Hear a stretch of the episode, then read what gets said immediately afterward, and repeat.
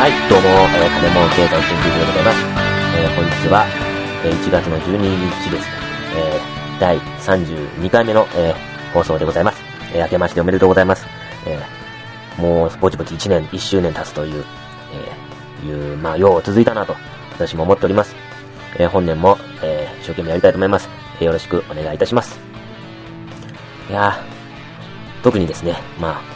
私はまあ正月ですね、まあ旅行にも行く、旅行行く金がないので、まあ、自宅でですね、まあのんびりとした、えー、正月を過ごしておりました。まあ今年のですね、この経済、日本、景気回復するのかというふうに、まあ問われればですね、正直に、えー、申しまして、まあおそらく無理だろうと。うん。なんかアンケートで日本がこの景気回復するかしないかというのですね、え現状位置が57%かなんかですね、確か最高だったというのを覚えております。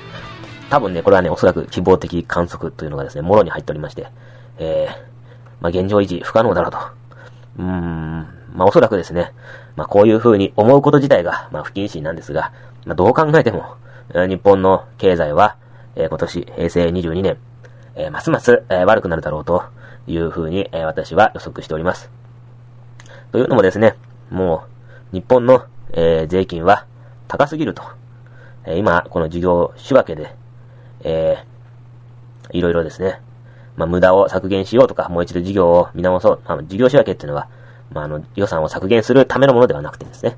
えー、まあ、今やってる事業が本当に効率的なのか必要なのかを見直そうというためのものなんでですね、まあ、あまりにもこの予算削減に、えー、まあ、視線が向いてしまうのは、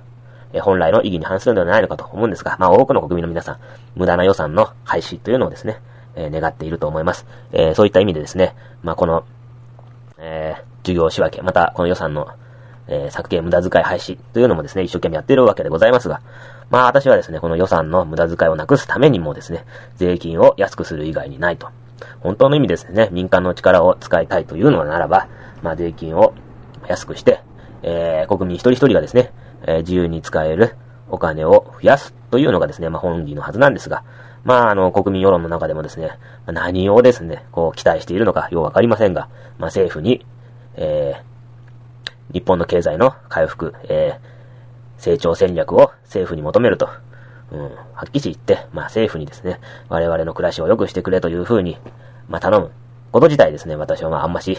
えー、好きくないと。うん。まあ、おそらく、それはな、なぜかというと、まあ、頼んでですよ、神様みたいに、我々の生活を良くしてください、お願いします、というふうに、まあ、頼んでですね、えー、世の中が良くなるんなら、まあ、こんな簡単な話はない。しかし、えー、実際ですね、まあ、良くしてください、お願いします。ね、神様、仏様、民主党様、お願いします。というふうに頼んでですね、まあ、世の中良くなるわけないと。結局、えー、国民一人一人がですね、えー、自分の暮らしを良くしていく。え、自分の周りの暮らしを良くしていく。というのがですね、まあ、本来というか、え、まあ、本筋なわけなんでございます。で、そのために必要なことを、まあ、国家、え我々国民は税金を納めて国家にやらせるというのが、まあ、本義のはずで、えー、我々の自由の行動をなるべく制約しないように、えー、国には、え求める、求めていくというふうなですね、形にしないと、まあ、本当の発展というのはですね、まあ、到底、えー、望めないだろうというふうに、え考えております。はい、ではですね、え今週のニュース、え早速行ってみたいと思います。えー、今週はですね、やっぱし、今週、今週というよりですね、この最近のニュースで、まあ一番、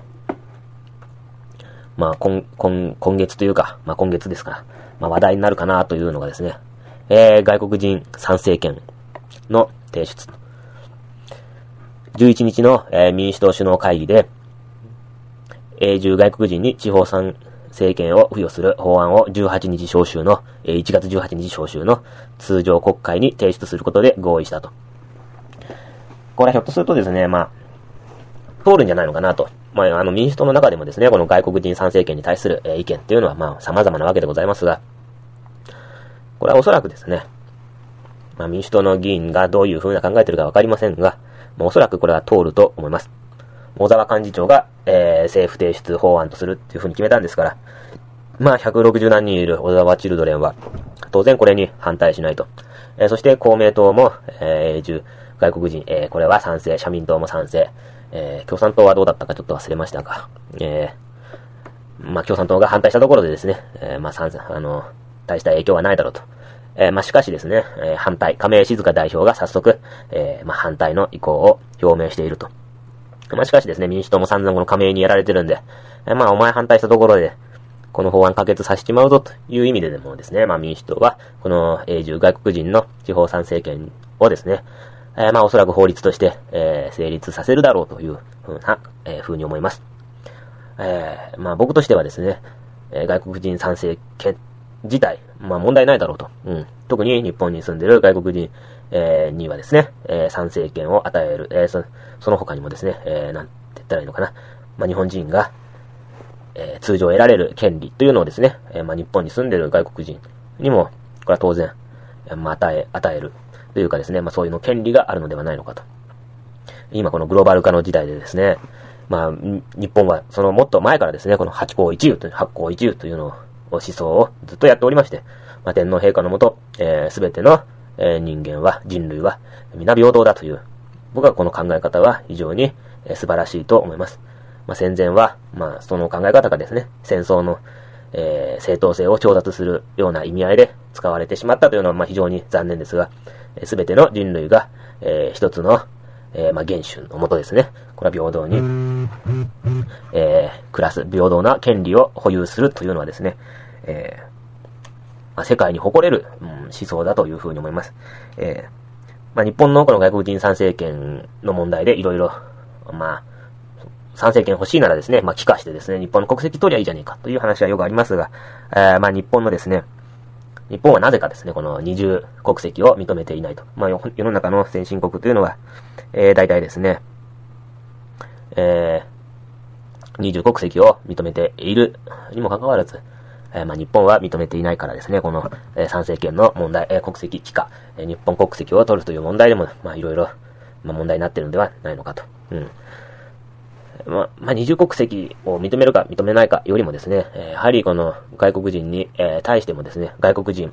えー、日本人の、えー、この差を設けないというのがですね、え、妥当な線というか、まあ、発行一流の思想には、最も合致してですね、今後日本が世界でイニチアシブを、えー、取るためにもですね、これは、まあ、先進的事例としてですね、えー、私はですね、まあ、認められる、えー、有意義ではないのかというふうに思っております。うん。まあ、民主党のですね、この、まあ、おそらく自民党は絶対これ反対すると。まあ、民主党の中でも反対の動きがあると。まあ、外国人、外国資本が入ってきてね、日本の土地を買い漁ったらどうするんだということをやってますが、まあ、日本もですね、外国に出てって散々外国の土地を、えー、買い漁っているのでですね、まあ、そこはお互い様になるのではないのかと。うんえー、そして、まあ、当然ですね、えー、日本に住む外国人には、まあ、当然この日本のしきたり、えーえー、日本の国体を当然理解してもらう必要がある。またその理解してもらうためにもですね、賛成権必要。まあ、日本人と同じ権利を、えー、得るというのは、重要なことではないのかなと。まあ、18日の通常国会にこの法案が出てくるというのですね、これはもう、可決するかしないか、かなり、注目の的ではないのかというふうに、えー、思います。えー、では次にですね、え先週も紹介した、まあ、この小沢氏のですね、小沢氏、先週は、まあ、天皇陛下の政治利用ということでですね、えまあ、この番組で取り上げさせていただきました。今回はですね、この小沢氏のですね、えなんでそんなに小沢幹事長金持ってんのという問題。これはですね、まあ、産経の1月9日の産経なんですが、まあ、小沢さんはですね、この自由党、えー、新政党、平成6年に新政党を回答しました。で、平成15年に自由党を、えー、回答しております。えー、そこでですね、まあ、壊しや小沢のですね、異名を取るわけでございますが、えー、なんとそこでですね、ただ壊すだけじゃないと。えー、新政党にしろ、自由党にしろですね、えー、まあ、政党助成金というのをまあもらってですね、この党、政党に対するえ助成金が国から降りているわけでございます。えー、それをですね、なんと回答したときに、えー、自分の、えー、政治資金団体に、え余ったお金を入れちゃったと。うん。で、まあ、別にこの政党がただ単に、えー、なんていうのか、政党の、え、構成員、まあ、党員からですね、お金を集めたのを、まあ、小沢氏に入れたのなら、まだ、これは、勝手にそこがやってて、まあ、小沢好きでやったんならいいだろう、というわけでございますが、え、まあ、政党助成金を含むですね、公金、えー、公の金をですね、えー、政党を解散してですね、自分の、えー、政治資金団体に入れちゃったというのがですね、まあ、確かに、えー、合法かもしれませんが、まあ、非常に、まあ、見た目が悪いと。うん、合法なら何やってもいいだろうと言うんだったらですね、これはホリエモンと一緒でですね、えー、まあ何でもありになってしまうわけでございます。法律というのはですね、えー、まあいわゆるグレーゾーンみたいなのが必ずありまして、合法なら、まあ何をやってもいいという風にはならずですね、まあどっかこの法律をいろいろひねくり返すことによって、まああまりにもこの、世論、うん、世間、社会、社会的なですね、秩序を乱すものについてはですね、こう法律をひねくり返してですね、いろんな解釈をして、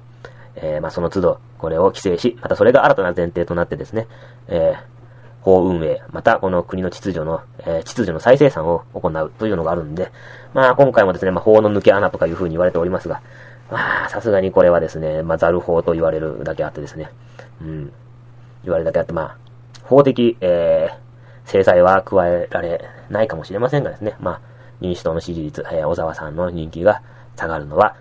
否めないだろうと、まあ、妥当なところではないのかなというふうにですね、えー、思っております。はい、えー、それではですね、え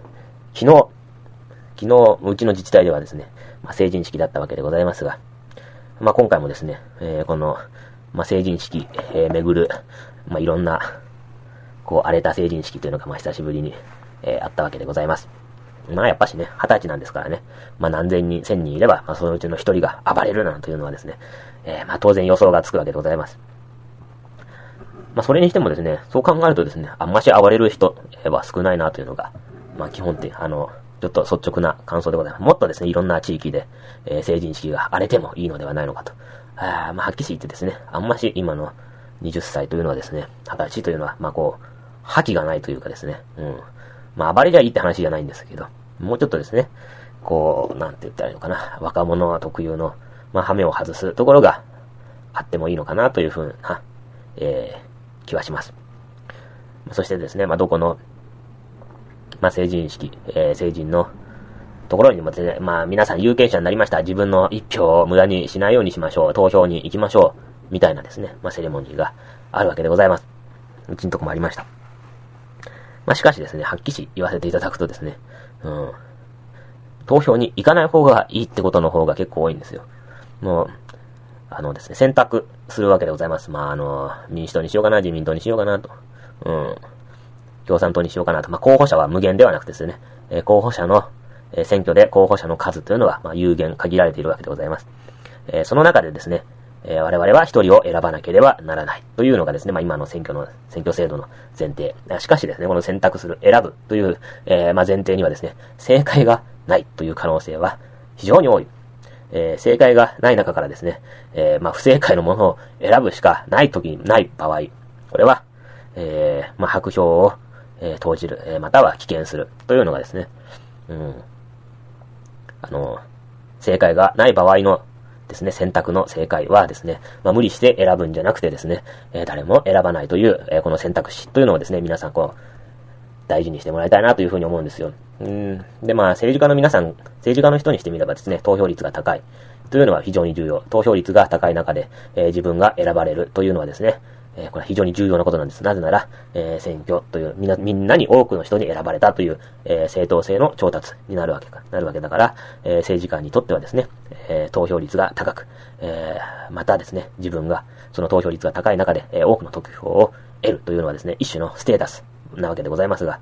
まあですね、正解がないのにですね、我々がそれに、えー、政治家のステータスに付き合ってやる必要はないと。えー、むしろですね、投票率が5%とかですね、そんな中でですね、えー、まあ仕方ないから選ばれたような連中を引っ提げてやればですね、まあいざという時にこれはその連中には正当性があまりないということなんで、まあ、あの、変えやすい、リコールしやすいということになる。え、動き、国民が動きやすいためにもですね、まあ、無理して投票せずにですね、白票、または危険という形でですね、えー、今現在のこの政治の正当性を、えー、奪ってしまうという方法も、えー、またあるんでございます。えー、ぜひ成人の、え、成人になって、この、え、投票権を得た、え、皆さん方には、まあ何か、えー、せっかく投票用紙が来たんでですね、まあ、適当な、えー、公営掲示板で見てですね、えー、可愛い女の子いたから、えー、一票入れるとか言うんではなくてですね、まあ、よくよく本当にその自分が選ぶ、えー、選択する中に、えー、この国を良くする、自分の生活を良くしてくれる、えー、正解はあるのか、ないのかを見極めた上でですね、えー、投票する、えー、もしくは棄権する白票を、えー、入れるという、えー、選択肢があることをですね、えー、一言、えー、言っていきたいなと思います。はい、えー、ではですね、えー、最近の、えー、経済状況。えー、これは、えー、12日、えー、22時半、現在の、えー、金額です。えー、ドル円91銭39円、あ、39銭、91円39銭、えー、ユーロ円132円37銭、えー、ポンド円、いや、あ、ポンド円、いくらだったっけな。えー、すいません、ポンド円。えー、ポンド円はですね、147円43銭。えー、っと、ユーロドル、えー、1ユーロ140、あ、1ユーロ、えー、1ドル4、479というわけでね。えー、まあ全体的にですね、ユーロ安が進んでいるなというのが、あまあ見た、見、見た感じというか、うん。まあドルに比べても円に比べても、このユーロの、ユーロ安が進んでいると。えー、まあ実際ですね、1ユーロ132円というこの水準はですね、まあそれほど高いわけでも低いわけでもないわけでございます。まあこの辺うろうろするのはですね、まあ、しょうがないのかなという気はします。はい。えー、それで日経、えー、本日の終値、えー、18,879円14セント。これもですね、結構上がってきましたよね。えー、藤井さんが辞めて、えー、菅さんになったからかどうかは知りませんが、まあ、日本の経済が若干上向いた。まあ、これだけで判断するのは、まあ、甚だ早計と言わざるを得ませんが、まあ、今ですね、藤井さんよりはですね、まだ菅さんの方がいいのかなという気もしないでもないというわけで。えー、ニューヨークダウは、えー、1663ドル99セント。ニューヨークダウもですね、ニューヨークダウはですね、本当にもう順調に上がっているという気はします。日経はニューヨークダウに比べるとやっぱし上下が激しいですよね。えー、原油1バレル81ドル39セント。原油もですね、えー、つい先先先日ぐらいですか、84ドルぐらいまでなってね、えー、久しぶりに この原油が高くなってきたなというのをちょっと思わせます。えー、金は、えー、1グラム3607円。この金もですね、この経金も経済研究所やった頃はですね、まあ2000円の後半をうろうろした。それがですね、もう3600円ということですね。えー、金は人気があるなと。でもですね、えー、デフレの時に、えー、最も有効な、えー、投資はですね、現金を持ってるということなんですね。まあ、金がなぜこんな高くなってんのか、ちょっと、わからんですが、あまあ、金は、えー、まあ、3607円ということですね。うん。順調に、えー、このね、ね、価値を伸ばしております。はい、えー、ではですね、えー、今年最初の、平成22年最初の、えー、金も経済研究所、えー、お送りいたしました。まあ、今年中、この放送が持つかどうかですね、もう花た疑問です。えー、しかしですね、まあ、ネタがあれば、これはぜひ続けていきたいなというのはですね、えー、思っております。本当に、この放送、えー、楽しんでいただけたら、まあ、これに、えー、勝る喜びは何ともないです。えー、本年も、それではよろしくお願いいたします。えー、第32回放送、えー、終了いたします。ありがとうございました。